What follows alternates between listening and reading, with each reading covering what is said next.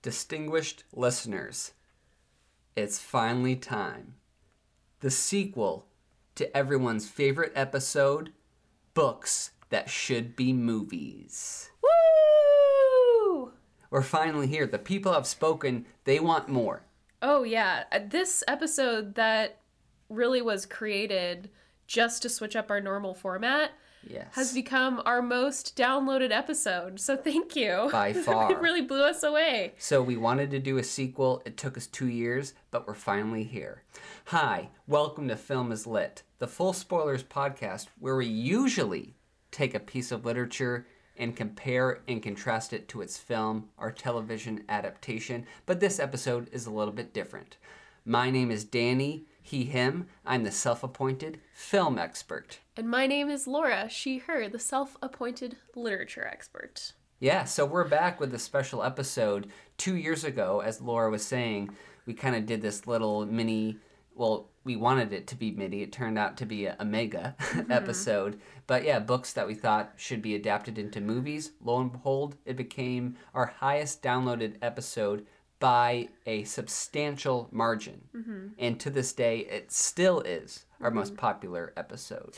Yeah, and we didn't really plan on taking a 2 year break from this format, but it just so happened that the first time, like Danny was saying, we did consider it a break, and especially because I had read so many books. You know, this is the first time we'd ever done this, and so I ended up leaning on a lot of books that I had read in the past. So it was kind of an easy episode where it was like, oh, that book was really good. I'll just add that to the list. Right. For this one, we didn't just read 5 books each, and they were all bangers that we were excited to throw on the big screen. Unfortunately, we read a lot of stinkers each, I think. Yep. And a lot that I think that we read that were good, but perhaps did not lend themselves to an adaptation. Exactly. Yeah, so it took us a long time, and there was a lot of cramming in the last couple months. For sure. Yeah. Oddly enough, even though we had 2 years to study. We graduated a long time ago, but still it feels like we're cramming. Yeah. Yeah, I echo your journey there, Laura. There were so many times where I read a book that was riveting, and I would recommend to anyone, but it's just not the right fit for cinema. And I imagine screenwriters go through this problem daily when they're looking for stuff to adapt if they're not writing something original. For sure. I mean, it is really hard. And yes, read a ton of stinkers. Yeah. A lot which were recommended to us on TikTok. Thanks a lot, TikTok. But you know what? I also found some gems in here. Yeah. We each have 5 picks, just like the last time. Neither of us know each other's picks. Yeah. And for each choice, we're going to quickly give the synopsis, tell a little bit about why it would make a great movie, and maybe give some potential casting or directors, fill out the production team a bit, if we have that info. Yeah, I sprinkled some choices in. Yeah. We'll see. It was tough because with the first episode, it was like, okay, what are our 5 favorite books that haven't been adapted into a movie yet? Yeah. But with this, we read a lot of new stuff, a lot of old stuff, stuff in between. And again, it was a tough journey, but a journey we'd gladly do again if this episode gets the same amount of downloads as the last. So come back. Yeah. So we're going to try to stick to around 5 minutes each for each choice that we present. After we go into our little spiel about our picks, we'll have a 1 to 2 minute discussion about it, and then we'll move on. We could talk for hours about all our choices, and we do off mic. Yeah. But alas, we must keep it to a digestible 2 hours here. We'll try to flag spoilers too. I think we'll probably have to wade into them at some point, just because we might have some critiques or suggestions on how we might want things adapted. But sorry in advance if you wanted to read something and we just blatantly ruined the book for you. Right. I hope it doesn't happen, but it may. Right, yeah. We always say we're a full spoilers podcast. So. Yeah, but this is a little different just because it'll be like every single one there might be spoilers built in. So just be aware. Hey, it's about the journey, not the destination. Am I right? That's true. That's true. I like a lot of movies that I knew the twist. We also decided to list the top 5 books that we chose in our first installment of this special episode, because we figured a lot of people had listened a couple years ago but may not remember and don't want to go back and listen to the whole thing. So we're just going to do a quick back and forth to remind everybody of what our adaptations would be. And unfortunately, I think every single one has still not been touched. Yet. Yet, yes. Yeah. So go ahead and kick us off. All right. My first pick was The Only Good Indians by Stephen Graham Jones, which has been optioned. Oh, has it? But it's not in production yet. Okay. Yeah. My first choice was Less, that was published in 2017 by Andrew Sean Greer. My second choice was Call It Courage, written by Armstrong Sperry. My second choice was Invisible Man, that came out in 1952 by Ralph Ellison. My third choice was Theodore Rex, the biography on President Teddy Roosevelt, written by Edmund Morris in 2001. My third choice, this was actually a call for a remake, but I would like to see In Cold Blood updated. Came out in 1966, written by Truman Capote. Nice. My fourth pick was The Freeze Frame Revolution, written by Peter Watts. My fourth pick was An American Marriage. Came out in 2018 by Tiare Jones. And my fifth pick was the sci-fi novel Transport, written by Philip P. Peterson in 2017. I did read the sequels to this series. Not good. I was hoping to that's a bummer. Pick one of them for this episode. Unfortunately, it was a big time waster. Wasted like 2 months reading these gosh darn sequels. So, yeah. First book's good, though. That's a bummer. My fifth and final pick was the short story The Storm, which was published in 1898 by Kate Chopin. All right. Those were our picks. So let's get into the meat of this episode. Buckle up, baby. All right. I've got my stopwatch. All right. Put 5 minutes on there, but I doubt I doubt we're going to stick to that. All right. Ladies first. Laura. Oh, okay. What is your first pick? You're on the clock. Okay, my first pick comes with a preamble. I have to thank my brother-in-law, Tim, for suggesting this book series to me. This was his favorite, and I'd heard him talk about it before ad nauseum. And he actually gave me the full set of books for Christmas. Wouldn't shut up about it. He honestly wouldn't shut the fuck up about it. I do have to give all the credit to Tim for pointing me toward this series. I would like to see Red Rising adapted. This book came out in 2014 by Pierce Brown, and it is the first in a series of, I think, 7, and I believe the 7th or 8th book is coming out soon. I don't know that I see this being adapted into a movie. I actually think that this would need to be a television show. Agreed. Because this is an epic. Yeah. Oh, yeah. It's a sort of a fantasy dystopian epic, and I'll just take you through a quick summary. Darrow is a Red, one of the miners, who toil beneath the surface of Mars as part of humanity's effort to terraform. Soon he discovers that he's been betrayed, and humanity tamed the surface generations ago. Angered, Darrow leaves his Red life behind and joins the shadowy organization known as the Sons of Ares. With his appearance changed and his mind enhanced, Darrow is tasked with infiltrating the world of the gods and rising to a position of power within their strict hierarchy so that he may destroy the society from within. So I feel like even just from the summary, you can see how the stakes have been raised a little bit from Hunger Games, even though it's not a fight to the death necessarily. It's more of a fight to teach the younger generation how this hierarchy is sort of like a natural state of being, which is interesting because I think that's kind of like a key of an oppressive society, is like showing that the upper crust deserves to be up on the top. Yeah. And the other thing that I think keys up the tension is that at every turn, every single day, every single thing, even the way Darrow speaks could give him away as an imposter. Yeah. So this is a really fun story, and I think what I want to happen to this is it would have to be a television show. So I'm kind of breaking our rule a little bit, because this, in my opinion, and you probably agree, would not work as a movie. Agreed. Even as like a two-parter like Dune, it would not work. Yeah. Because there's so much more after this, and the first book really ends with Darrow overcoming, I'll just leave it there, overcoming a lot, but the revolution has not started yet. Yeah. So there's just a lot to dig in here. I mostly like everything about it. I would change a few things. For example, I think it's fairly heteronormative, and I kind of want there to be less of like all of the men are masculine, all of the women are super feminine, but then there's one like tomboy character, yes, you know, that becomes Darrow's sidekick. I don't love that stuff. I just want it to be a little bit more gender neutral. Sure.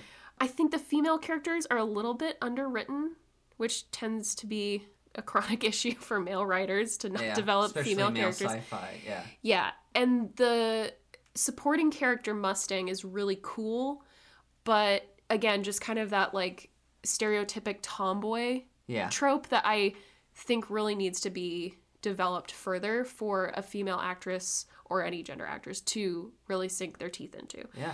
So there are a couple of things that I would change, but overall I think this would be a really intense, fun sci-fi show. I think it would be streaming service bait. HBO Max for sure. Yeah, HBO Max. That is your 5 minutes. Do you have any cast or directors? Oh shoot, that ran out really quick. Okay, potential cast is hard because it's kind of hard to know younger actors, because this, even the first book takes place over a few years. Mm-hmm. I believe Darrow was like 16 when we meet him, and I just can't really pull up anyone super young like that. I came up with Tyler Posey as an option for Darrow. All I really like him. Yeah. But then I'm more excited about my casting choice for Mustang. I would love to see Sadie Sink cast as Mustang. Love that pick, Lore. She is great actor. She should have been nominated for The Whale, but she is young. Yeah. And in that case, maybe I'm second guessing Tyler Posey because he's about our age. But in any case, I think she would be a slam dunk for that role. Excellent. So that's my first choice. I'm in. Yeah. All in. Greenlit. 30 mil per episode. Yeah, it would have to be kind of a sweeping thing. So buckle up for a big budget. All right. What's up for you? My first pick is 5 Decembers by James Kestrel. Okay. Published in 2021. Synopsis. December 1941. America teeters on the brink of war, and in Honolulu, police detective Joe McGrady is assigned to investigate a homicide that will change his life forever. The trail of murder he uncovers will lead him across the Pacific, far from home, and the woman he loves. And though the U.S. doesn't know it yet, a Japanese fleet is already heading towards Pearl Harbor. This is more than a gripping crime story. It's a story of survival against all odds, of love and loss, and the human cost of war. Ooh. 5 Decembers. And I forgot to start my clock. We'll take a minute off. All right. Yeah. So I think this book is a genuine masterpiece. Outside of a few books that we've read for this podcast, it's one of my new favorite books of all time. That's high praise. Yeah, it won't beat out like 11/22/63 or Dune or Rosemary's Baby or anything like that. But it is Sideways as well.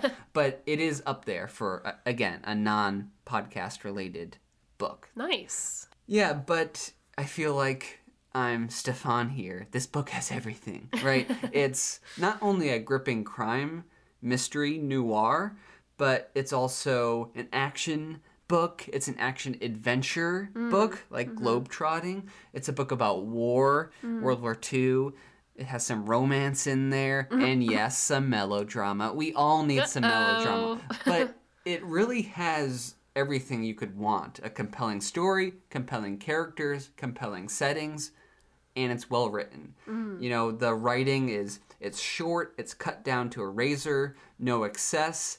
I love that kind of style. It's like if Ernest Hemingway had adapted a noir, right? Mm-hmm. It's descriptive without feeling verbose. The words flow like a nice, smooth glass of whiskey. I wrote that down. Yeah, but it's great. James Kestrel is a pseudonym for Jonathan Moore. I haven't read any other Jonathan Moore book, but I'm definitely going to check out more of this author. I think a great director for this would be Damien Chazelle. Oh, interesting. Yeah. I wouldn't have chosen him. Yeah. Well, Whiplash, this is a film bro take, but is amazing. Mm. One of the best films ever made.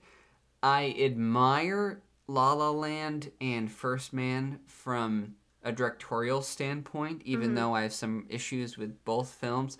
Babylon is nuts. It's a similar type of epic like this would be.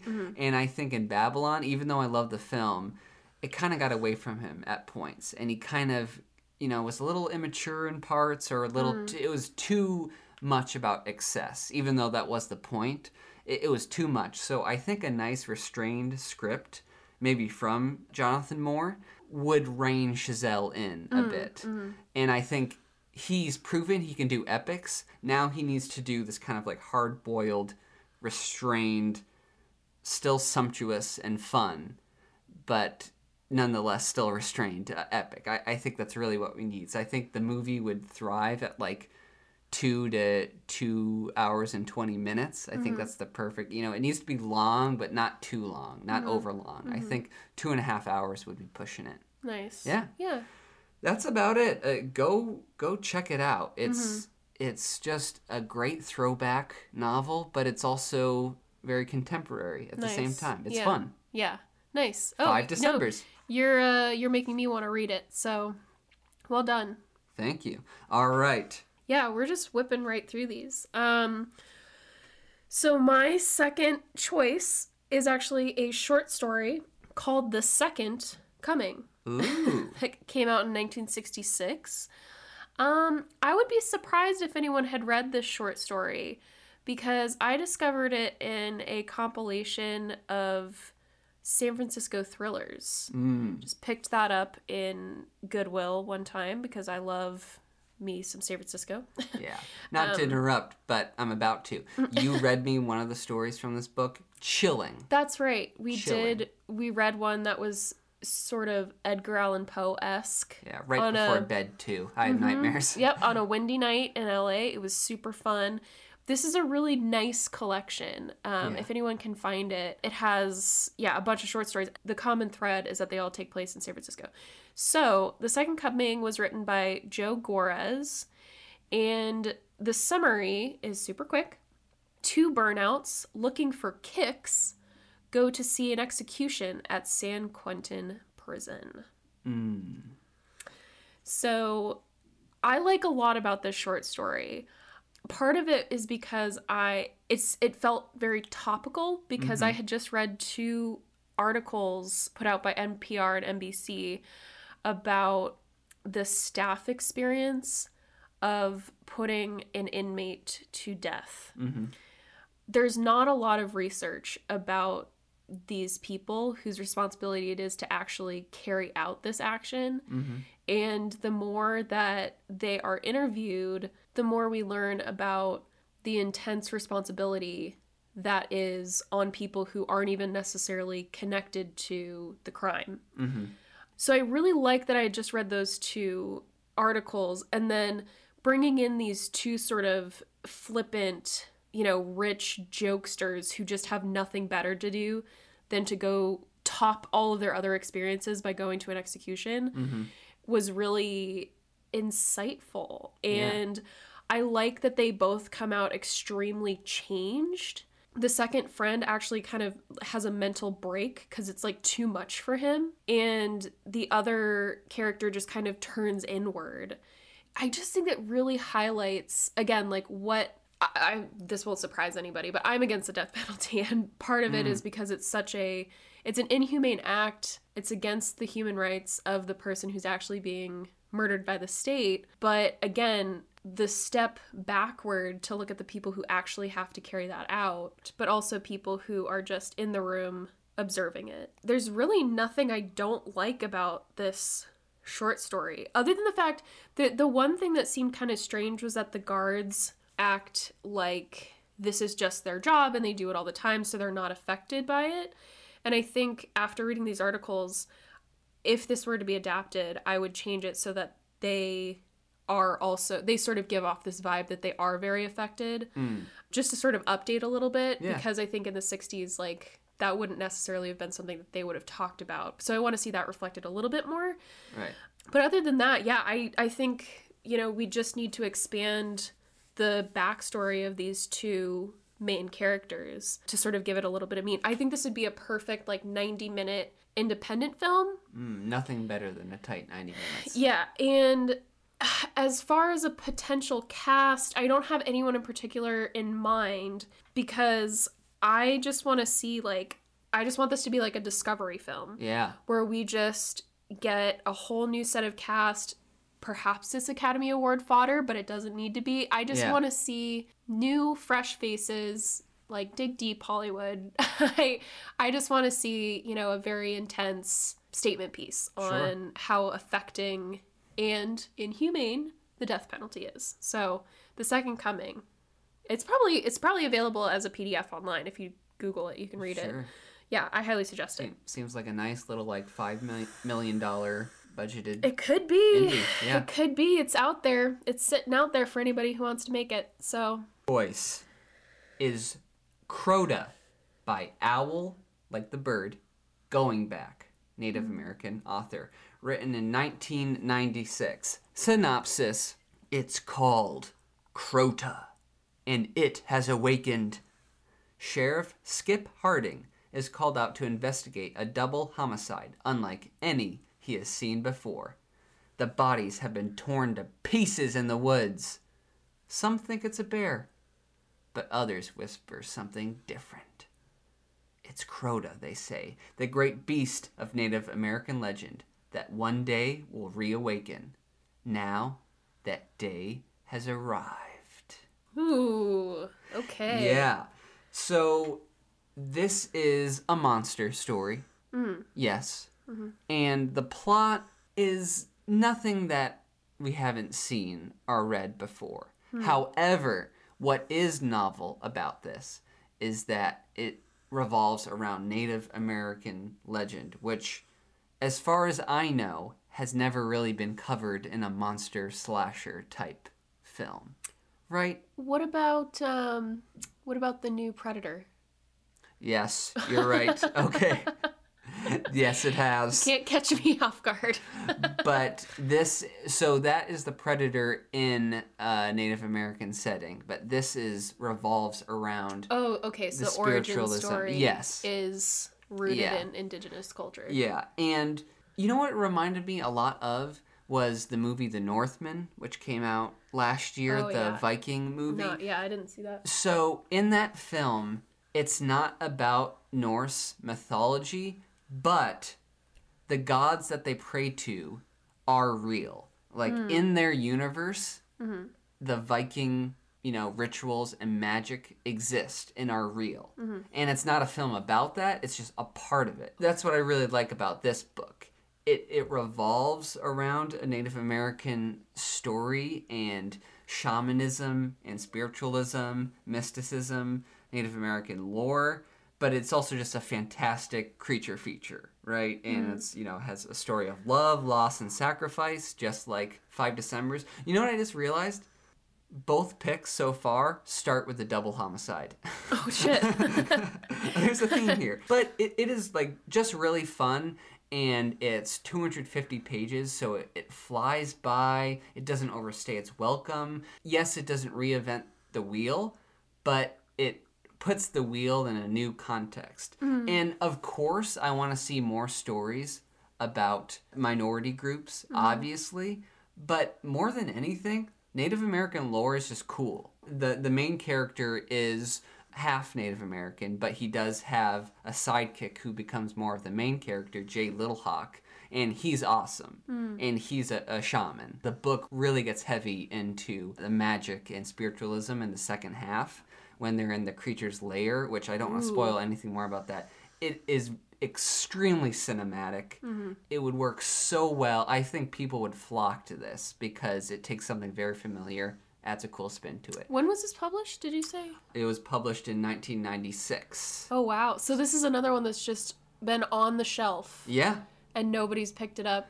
Right. I see so much potential. And the author, okay, Owl Going Back, that's a sweet name. He has some more horror books that I think are super cool. Mm. So yeah. You'll be going back to this author. Yep. I think the person who should play Jay Littlehawk is the Native American actor Michael Gray Eyes. He's super. He's great. And then the director should be Lyle Mitchell Corbin Jr., who did a movie with Michael Gray Eyes called Wild Indian, a little gritty thriller that came out a few years ago. Very low budget, but fun.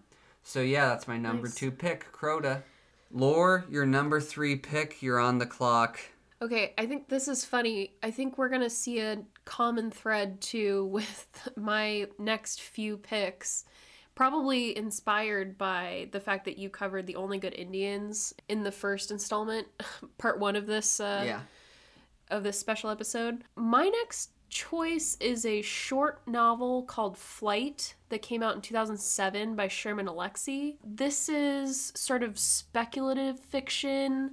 So this novel follows a character named Zitz. His real name is Michael, and he's half Indian, half white foster child. Mm-hmm. And this is probably a book that gave me whiplash because I thought that it was traveling down this one road. Mm-hmm. And then in the first two chapters, suddenly it whiplashes you into a completely different narrative that you did not see coming.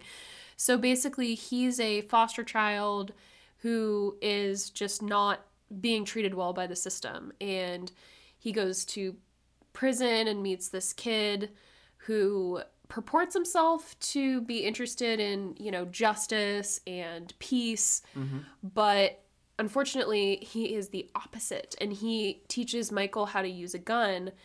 And because of all the rage that Michael has about the way that his life has gone, he brings these guns to a bank in Seattle and begins a mass shooting. So again, even right there, I was just whoa, this is not what I was expecting.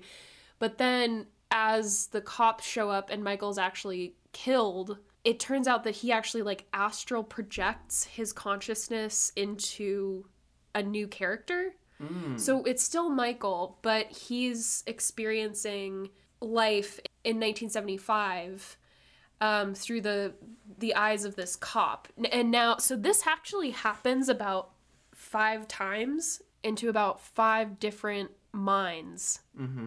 And he learns different things as he goes through these life experiences, all of which also have a pretty massive trauma. And then every time he dies, he gets sort of jolted into the next body. It's really like nothing I've ever read before. Yeah. And I think that mostly what I got out of it, I'm sure there are multiple ways of interpreting this, but from what I got about it, it's really about generational trauma and how that cycle is stopped.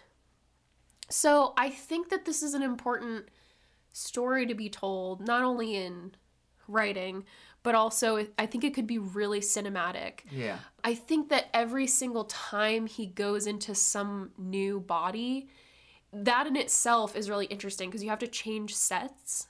Yeah. And it would be really interesting to see all of these different consciousnesses developed and also inhabited by Michael. So complex, but again, really interesting. I don't have a cast or a director just because I feel like this would have to be a native production. But it's tough because I think that means that you'd also have to have a really high budget just because of all of the sets and the costuming that you'd have to do, specifically because one of the storylines takes place in the Civil War. One of them takes place in the Battle of Little Bighorn. So these are truly huge set pieces. Yeah. And it also talks a lot about connecting with these people that seem vastly different. And then actually, so at the very end, I'll take you back to the very end. This is a little bit of a spoiler, but it takes you to right before Michael pulls the trigger and he makes a conscious decision to stop the cycle of trauma. And so it sort of helps that idea of like everybody has a choice to have control over their life and take control of over their own destiny. Yeah, so I think that this would be a really interesting and kind of contemplative, but also kind of an action adventure movie. Yeah, dealing with some very heavy subjects, but in a cinematic, palatable way. Yeah, I'd just be really interested to see someone's vision of this. Yeah, it's a really good book too. Highly suggest reading it. Awesome, Flight. I think I went over my 5. Yeah, just by a few seconds. We'll add it to my next one. Cut me off. My third choice is the sci-fi novel called The Last Astronaut, written by David Wellington in 2019. You have a sci-fi novel in here? I know, finally. Oh my God. I know, what a shocker. So, synopsis. The year 2052. Sally Jensen was NASA's leading astronaut until a mission to Mars ended in disaster. Haunted by her failure, she lives in quiet anonymity. Anonymity. That's a hard word to say. Convinced her days in space are over. She's wrong. A large alien object has entered the solar system on a straight course towards Earth. Okay. It has made no attempt to communicate. Out of time and out of options, NASA turns to Jansen. But as the object reveals its secrets, Jansen and her crew find themselves in a desperate struggle for survival against the cold vacuum of space and something far, far worse. Ooh, I'm getting Arrival, Minority Report, The Martian.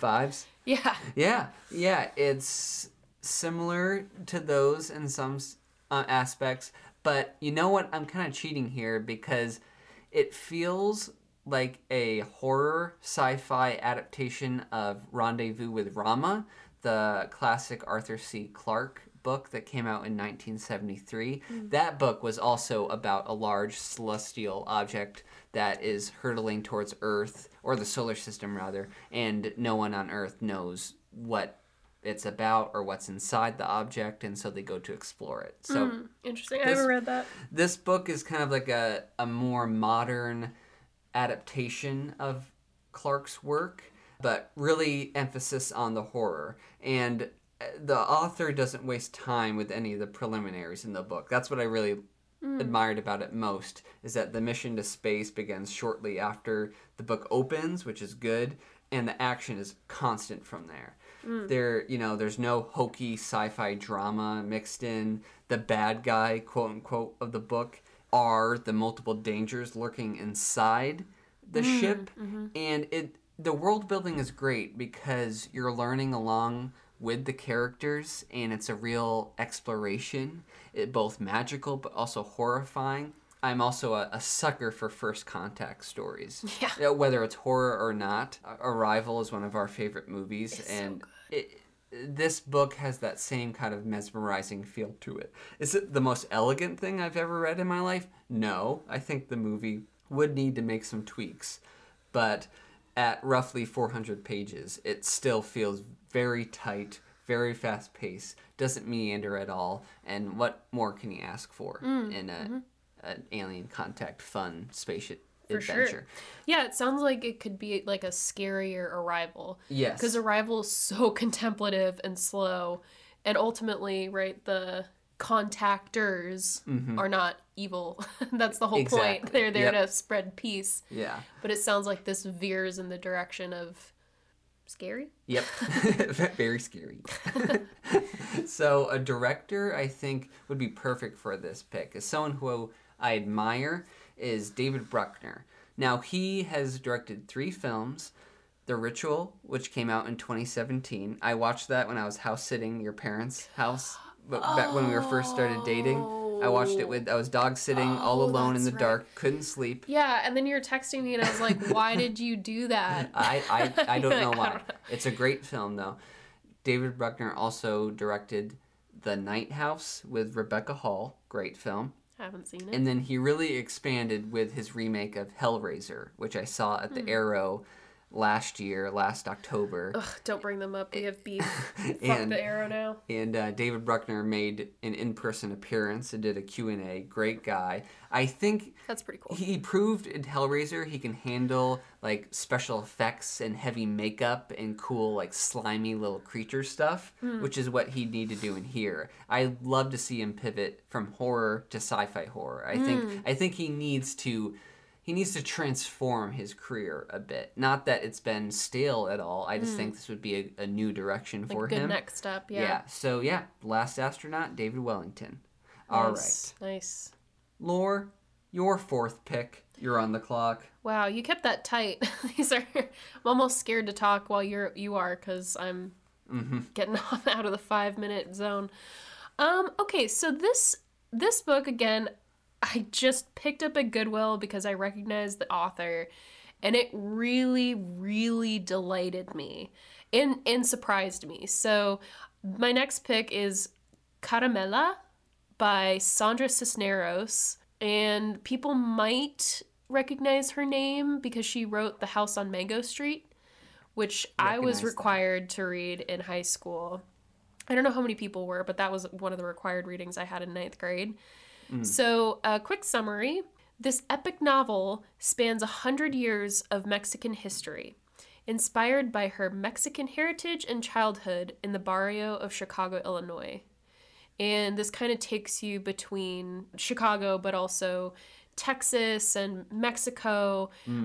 This is really like a really deeply rooted immigrant story.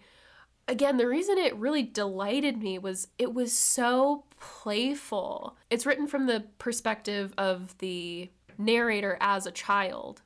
And the way that she describes things, it's not like you're seeing things through the eyes of a child. It's literally like you are the child. I don't know how to describe it. It was just like the child. Really, it was just really delightful. And it was like she lists things, like if she's smelling something she'll list like 5 cents, or if she's seeing an object she'll just list like 6 different adjectives to describe this thing.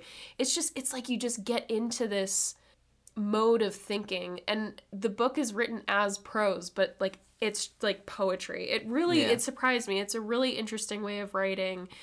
And again, I'm gonna break our mold a little bit, and I would say that this would actually be really well adapted, in my opinion, as an adult animation television show. Yes. I want it to be playful, but I also really want it to be treated with a serious tone, just because, like I described in the summary, it is an epic novel that covers the story of this family.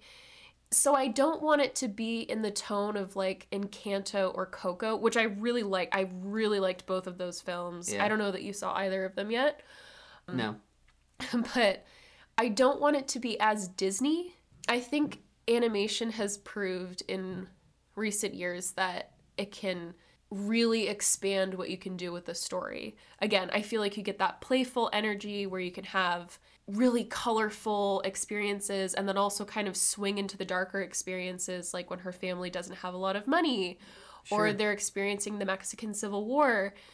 There's a lot of dark stuff. So I think that animation would actually treat those two tones very well. Right. I have been thinking about a potential cast for this one because I'd be really excited to see this. I love Gina Rodriguez from Jane the Virgin. I think she would do really well as like one of the older characters. And then I was thinking maybe Jenna Ortega, who's like super hot right now, coming off of fire. Wednesday. And she was actually also in Jane the Virgin, I will say. I loved her as younger Jane. And in You, season 2. Oh my gosh, that fucking show will never die. No, she's everywhere. The new Scream movies, in X. She's in X. Yeah. Flaming hot right now. Yeah. And like I said, I discovered her in Jane the Virgin. I thought she was really great. So I might want her as like one of the older versions of the main character. I was thinking maybe Selma Hayek would be really good as like the mother character. And then Rita Moreno, I thought, would be good as the grandmother. Star of 80 for Brady. Oh my God. Yeah, known for her Academy Award nominated role in 80 for Brady. Isn't that a show? Is that Emmy? I guess it would be nominated for an Emmy. I think no, it's a show. Movie. Oh, it is a movie. Yeah, yeah. Even dumber. Okay. And then I was also thinking America Ferrera. I don't see her in a lot, and I wish I saw her in more. Because I grew up watching Ugly Betty. She's been traveling with her pants. That was a long time ago. So anyway, I thought that those would be really fun characters to introduce to this as voice actors. Yeah. And then I also just wanted to pitch Patricia Cardoso, who directed Real Women Have Curves, because not only is she a director, she's also an anthropologist. And so I was thinking for this to be the story of a family throughout this 100 years, she would have a really keen eye of what to look for to keep things grounded in reality. Right. So Interesting choice. That's my pitch, Caramella by Sandra Cisneros. Nice. Well, you were talking about breaking the rules with that choice. I'm going to break the rules here too. Oh, shit. My next... Watch him go. He's going to go off. Yeah. My next book, or should I say novella, okay, I think should be adapted into a short film. A long short film, oxymoron. Like something like 30 to 40 minutes. What is a short film? Is there a kind of an average? Feature length is 70 minutes. So technically anything under that. Okay. But there have been movies that have been like 60 to 69 minutes that have been nominated before. So there's some blurred lines here. But you're using the Academy Award definition of short film? Sure. Just wondering. Why not? I don't know. Yeah. Yes. Okay. And this is going to get a little creepy. Okay. I'm covering the novella Dear Laura. Okay. I've never heard of this. By Gemma Amor, written in 2019. Buckle up. Nice. Okay. Synopsis. Start the clock. Oh, I forgot to start the clock. Sorry. Okay, starting the clock. Penalize me 10 seconds. All right. Synopsis. Every year, on her birthday, Laura gets a letter from a stranger. That stranger claims to know the whereabouts of her missing friend, Bobby. But there's a catch. There always is. Yep. He'll only tell her what he knows in exchange for something personal. So begins Laura's sordid relationship with her new pen pal, built on a foundation of quid pro quo. Her quest for closure will push her to bizarre acts of humiliation, harm, yet no matter how hard she tries, she cannot escape her correspondence demands. Ooh. Okay. So, listeners, you might read this and say, Danny, what's wrong with you? Is something going on there in your head? Yes, it is dark and disturbing. But it is also gripping, extremely suspenseful, and I think it deals with these very triggering topics, such as trauma, the death of a child. I think it deals with them in a sensitive manner that lends itself well, believe it or not, to film. Because it does have this thread of, so this woman throughout the years, starting on her 13th birthday, going to all the way to the age of 44. Oh, she's 13. Yeah, oh, wow. It starts there. Ooh. But I think because the whole time you're wondering who is this person sending these letters, and again deals with very sensitive subject matter in I think in a cool, inventive way where it can talk about these heavy themes, but it can also be just a suspense thriller on its own too. Short and sweet, 100 pages would make for a smash-out 30-minute short film. I think the key here is it has an incredibly cathartic ending. You need to have a satisfying ending for a story like this.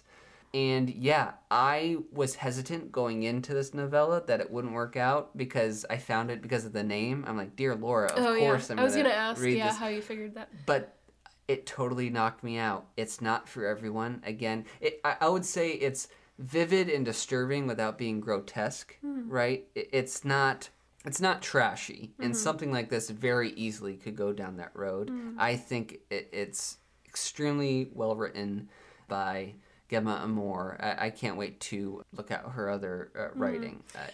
Yeah. Interesting. It reminds me a little bit from your description of The Girl with the Dragon Tattoo. Yes. Yeah, similar vibes in that this killer is sending the friends or family of the victim letters. But of course it veers widely in that it covers a much longer time. The ending is also much different. It takes place in America too. So yeah, there's all that. So dear Laura, I'm talking to you, dear Laura. Oh. I love you. But also read this book and make it into a movie. It's about Valentine's Day, yeah. So I hope I get a Dear Laura Valentine card, but from you, not a murderer. Not from the character in this book. Yeah. All right, that's my pick. I think that we were gonna list a few honorable mentions. Yes, because we did read a bunch of things that didn't quite make the list for one reason or another. I think we both have three. Yes, honorable. Okay. I have three. Okay. So we can alternate. Again, we're just drawing this out before our final choices. I started with the list, so do you want to start with your honorable mention? We'll bounce back and forth. Yeah, my first choice is the nonfiction book, A Death in Belmont, written by Sebastian Younger. Oh, is that not a movie? I feel like I've heard that. Yeah, no. So it's... I just heard of the book. That's weird. It's about the Boston Strangler, who terrorized Boston in the 1960s. Oh, I already want to read the book. Yeah. I love true crime. It's so well written. Sebastian Younger is more of a reporter than he is like a straight novel writer, but he writes a great book, clearly. And it's so fascinating to hear about the case, the murders, the arrest of one man, and then another man comes forward claiming that he's the Boston Strangler. So, you know, there's a fallout of the case, right? And, you know, one person's convicted, the other's not, and then, you know, there's a lot of politics that go into it. It's really fun. How the actual case played out is not... it's not that it's anticlimactic, it just doesn't lend itself to, like, a plot structure, you know what I'm saying? Yeah. I don't. This coming from the plot guy. Right. Yeah. I don't see it because it's just not. There's no real. It's not that there's no catharsis. Is that there's very different interpretations, which is the point of the book. So the movie would have to pick a side, and I don't think that would work out because you would piss off one group. Right? It's just, it doesn't feel like it could be a movie to me, but it's so well written that I just want everyone to read it. Okay. Nice. My first honorable mention is The Winter of Our Discontent by John Steinbeck. I read this the first time when I was in high school, and I remember it really being enamored. Yeah. And to be fair, I still think that this could be made into a movie. But the big problem is just it needs to be updated from its 1961 perspective. There's a lot of stuff. It would need to be overhauled. Yeah. And what I remember the book being is one thing. And then after reading it a second time recently, I realized that I completely kind of rewrote the ending in my mind to what it probably could have made it better. But it goes on for like 3 extra chapters that just don't need to be in there. And kind of the tension is keyed up to this one event, and then there's a twist that happens, and that really is where the book should have stopped. And there's just so much that would need to be overhauled that I think that it's just... I would want to take a deep dive into it. And so it's just not something that I wanted to discuss in this episode, but it would be super, super fun. Honestly, I feel like this is like Ben Affleck, Matt Damon fodder. Yeah. They would do really well with this movie. They just have to update it and change the ending to cut the last 3 chapters or so. Gotcha. But it could be fun. Yeah. It just needs to be kind of excavated. I would love to. I love John Steinbeck. You know, but he's also a white man in the 60s, so he's a little racist. My second pick is Intercepts by T.J. Payne. So it's about the secret government facility who puts subjects in sensory deprivation tanks. And The conceit of the novel is prolonged exposure to sensory deprivation tanks makes you, one, crazy, but also able to read minds and to astral project yourself. Interesting. It is fascinating. The reason it's not in my top 5 is because it is way too similar to Stranger Things. Almost, there's some beats that are exactly the same, like from, you know, taking subjects, shaving their head, putting them in water tanks, having them spy on, you know, enemies of America, that sort of thing. I feel like if it was adapted, everyone would be like, this is ripping off Stranger Things. Which one came out first? Stranger Things. Oh, okay. It came out first, yeah. Intercepts was in 2019. It came out. But I'm including it in my honorable mentions because I think it is really well written, has a great ending, and the terror is more similar to, say, The Shining, and kind of this thing that you can't really explain, but your body is overtaken with this frozen, literal horror. So, like a lot, Intercepts. Nice. So my next honorable mention is not on my top 5 list for a similar reason as The Winter of Our Discontents. This is The Bean Trees by Barbara Kingsolver.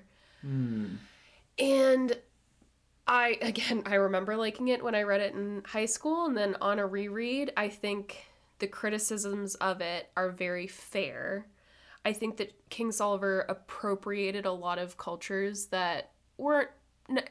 It comes off as like a very shallow read of like, you know, we're not so different, you and me. Yeah. Like, you know, and it's just not a real deep look at racial interactions. So I think the core of the story is great. You know, you have this really poor kind of white trash girl who finally escapes her hometown, not pregnant. She graduates high school. Yay! And then the first thing that happens to her on her travels west is that she's given an infant child. Yeah. So I think that kernel, it's a wonderful look at female relationships. But again, there's just so much surrounding it that you'd have to cull in order to update it to like a 2023 stories that we haven't seen on the screen yet. Fair. So that one would just have to be overhauled too. Gotcha. But I remember reading that in high school and struggling. Which is funny because you were like, oh, I hate that book. And I was like, no, it's good. Like, it's definitely going to make my top 5. And then you were definitely vindicated. I don't know what you didn't like about it back then. I wouldn't say I hate it. I don't want the feminists to come after me. I am a feminist, too. But it's not, I mean, there are a lot of sure. things that I don't like about that book. So anyway. Not enough beans. All right. So my third honorable mention is Blind Sight by Peter Watts. You might recognize that name, Peter Watts. I picked his book, The Freeze Frame Revolution, for the last episode. So this book is another alien contact book. Shocker. Okay. But it also has to deal with questions like, oh, I don't know, the meaning of life. And also, does it hurt when you get bitten by an alien vampire? Yeah. That's right. The only reason why this isn't on my list is I haven't finished it yet. Oh, okay. Ran out of time. I'm only halfway through it, so I can't in good conscience put it on this list, although I'm having a great time. That, it's always a risk. I've done that so many times where I start recommending a book and I'm like, this is so good, and then like the last 2 pages I'm like, fuck, don't read the book. So I'll keep everyone updated on Blindsight. But I really like it a lot. Yeah. It's safe. I like that. Good choice.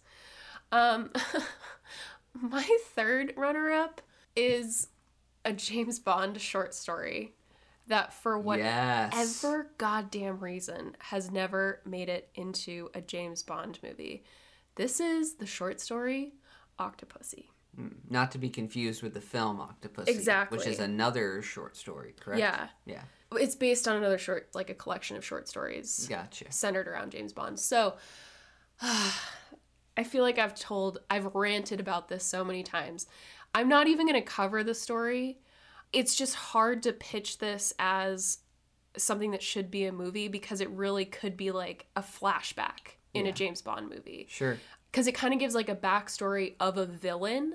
And it's just so good and succinct and smart, and it's a very slow burn, But it's just so frustrating to watch so many Bond movies and you're like, that's such a dumb villain or such a bad Bond movie. Yeah. And to have the source material just sitting there, I don't know why it hasn't been used, but it, as a short story, it can't be physically made into a full movie. Gotcha. It would have to just be like a flashback for a villain's backstory. Gotcha. It just needs to... And I don't know, you know, Daniel Craig isn't Bond anymore. Mm-hmm. I don't know how they're going to reboot it. They certainly will. Yeah. But I'd really like to see this in a Bond movie. Interesting. End of rant. Yeah, I'm always down for Bond. Yeah. You kidding me? It's so good. I bet. Well, we've arrived at our fifth and final pick. Lore, do us proud. All right, I'm so excited to talk about this novel. This was inspired by you reading The Only Good Indians. I found this at Goodwill. And that is your third pick found at Goodwill. Okay. I'm pretty sure every single one of these books I found at Goodwill. I saw the cover. I immediately was intrigued. I opened the front, and it was published in 2020, so this is a pretty new novel. Yeah. By David Heska Wanbley Wyden, who is Sichangu, I hope I said that right, Lakota.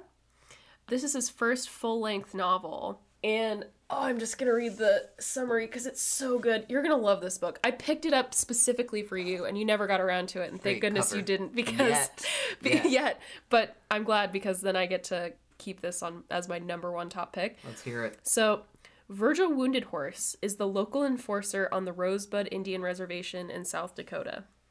When justice is denied by the American legal system or the tribal council, Virgil is hired to deliver his own punishment, the kind that's hard to forget. But when heroin makes its way onto the reservation and finds Virgil's nephew, his vigilantism suddenly becomes personal. He enlists the help of his ex-girlfriend and sets out to learn where the drugs are coming from and how to make them stop. Where are the other drugs coming? Batman Begins. Yeah, Batman. So this book is so fucking good. Like, yeah. I literally cannot. Gritty. It's so much fun, and there's something to be said for a narrative that focuses on an Indian reservation with Indian characters. That's not fully about, like, generational trauma and, you know, really intense themes, kind of like what Flight talks about. Or this is Crota. Or Crota. This is just a really straightforward, pretty much detective novel. Love that. And I just, like, this is nonstop action. Like, in the opening scene of the book, Virgil is waiting for this bad guy to come out of a bar at night so that he can beat the shit out of him because he's been hired to. I'm in. Say no more. And he does. He does it. He beats the shit out of this guy. Literally say no more. Yeah. It also brings Virgil into conflict with his native traditions and cultures. He's also fiercely protective of his family, especially his nephew, who he's become sort of the guardian for. And it's just fun. Like I said, there's something to be said for just a straightforward way to normalize having, like, indigenous characters in a detective story. There are a couple things that I don't like. Number one, the end is a little bit abrupt. Mm-hmm. And without spoiling anything, because I really do want you to read it and enjoy it. Yeah. I didn't like how the end wrapped everything up. It was a little too clean. Mm. And I think that that would... Like a little bit shaggier. Yeah, I wanted it a little grittier, because the whole story is just so, like, blood, guts, punches, beatings, like, all this stuff. It's really fun. And it's also a great... There is a lot of detective work. And I really like how it really unfolds, and there are surprises, and... You know, the female characters are pretty well written. Love that. Yeah.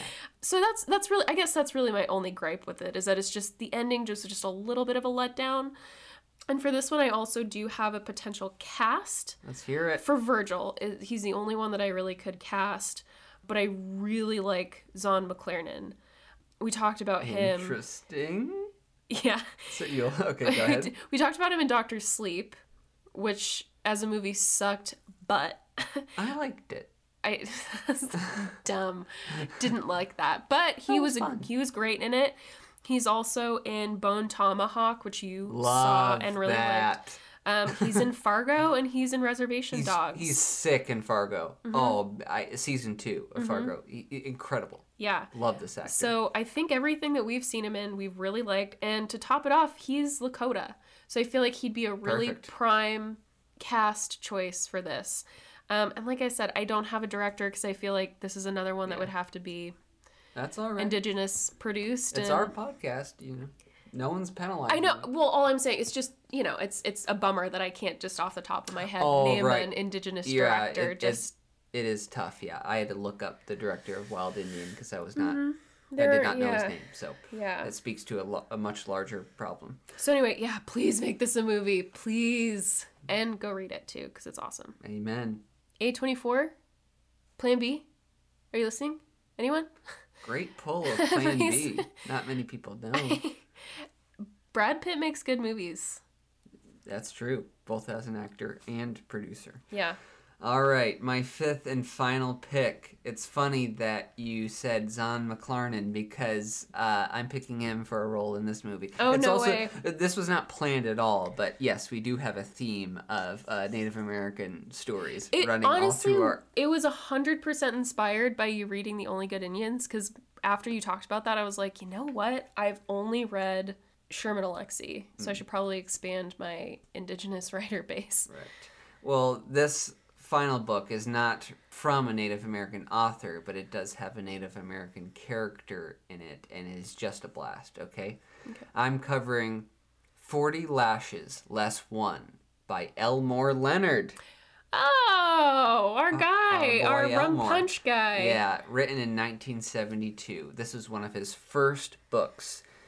Leonard used to write Westerns before he pivoted to crime novels. Gotcha. Okay, so synopsis. The hell called Yuma Prison. Side note, Elmore Leonard wrote 3:10 to Yuma, so that's what... No way. Yeah. I didn't know that. Yep, back to... The hell called Yuma Prison in the early 1900s can destroy the soul of any man, and it's worse for those whose damning crime is the color of their skin. The law says Apache Raymond San Carlos and black former soldier Harold Jackson are murderers, and they'll stay behind bars until they're dead and rotting. But even in the worst place on earth, there's hope. And for two hard and hated inmates, first enemies, then allies by necessity, it waits at the end of a mad and violent contest on a bloody trail that winds towards Arizona's 5 most dangerous men. Yep, this is a shoot-'em-up Western. Hell yeah. And it's fun. And I think you'll love this. There's a great thread throughout the book. So it's about Harold, who's black, and Raymond, who's Native American, in this time, which was not... 1900s Arizona was not nice to these two groups. 2023 is not nice to these groups. True. Snaps.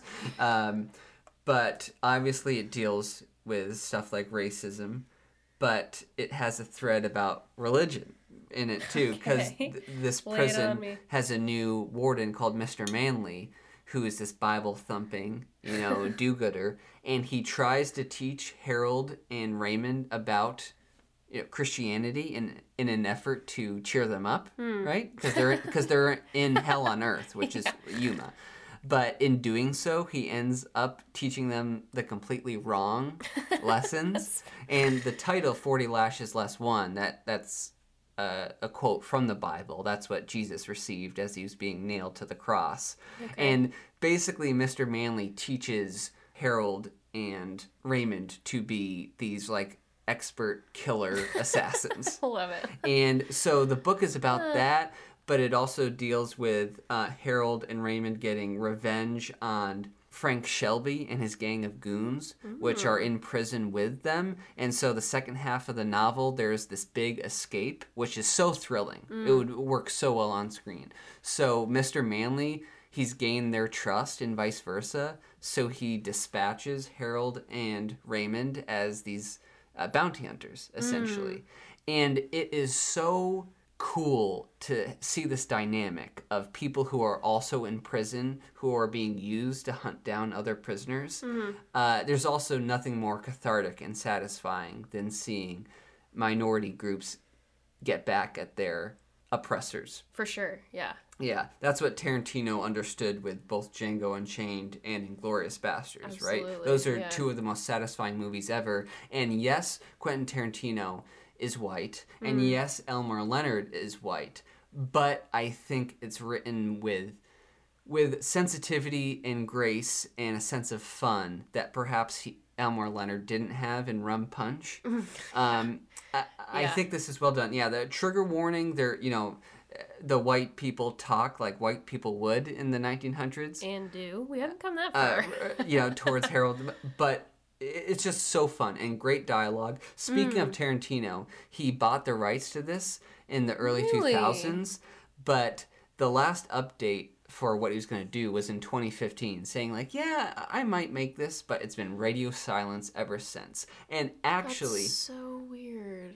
I think Tarantino might overwrite this movie if he were to adapt the script, because the book is super short. You know, my audiobook was 6 hours, like chef's kiss, perfect length, right? I read it in a day, or listened to it in a day, rather.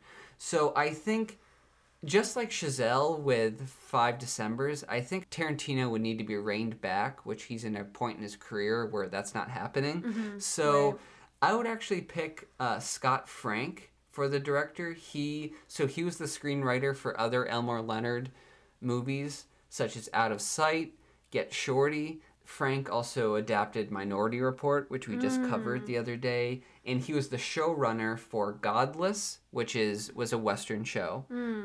But also The Queen's Gambit. He was the showrunner for that. So he clearly is deft with the camera, great at writing, great at adapting stuff, especially Elmer Leonard. And this is just fun. It's just a fun Western, great characters, really funny, a great revenge plot, a lot of drama, compelling action. It's the real deal. Yeah, that sounds great. I am surprised that Tarantino hadn't... Right.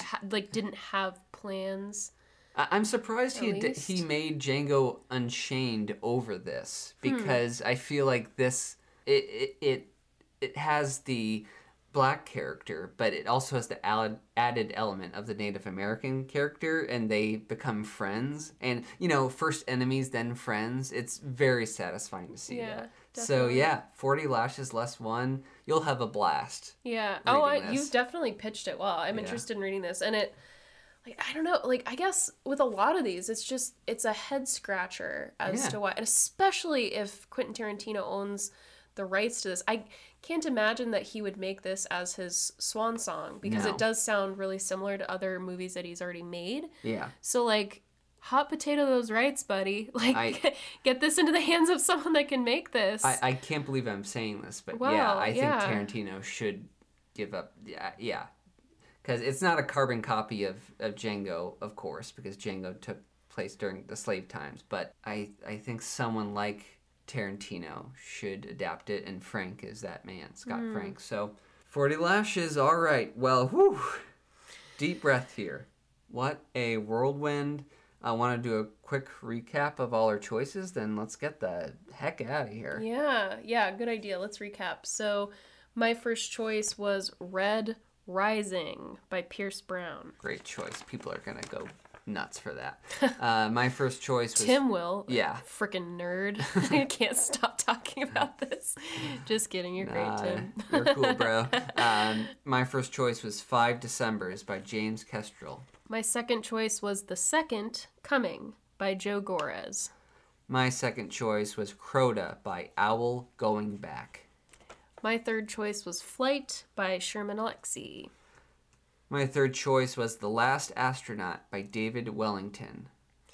My fourth choice was Caramella by Sandra Cisneros.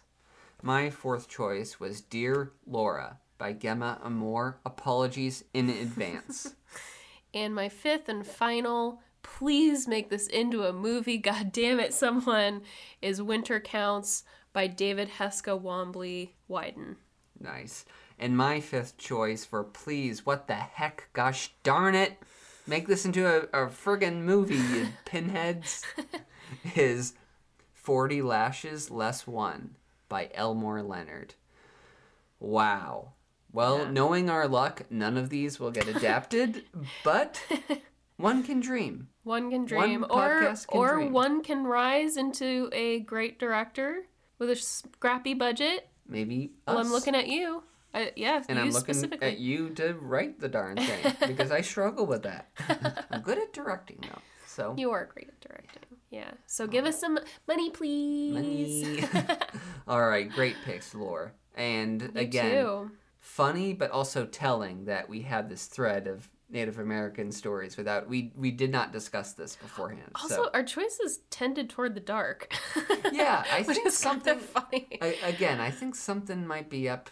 Something's a brewin'. Something wicked this way comes. Ooh. Shakespeare. Romeo, right? All right. No, that's Macbeth. No, I know. I'm just kidding. You didn't know. All right. Thanks for listening, team, and we'll see ya on the next one.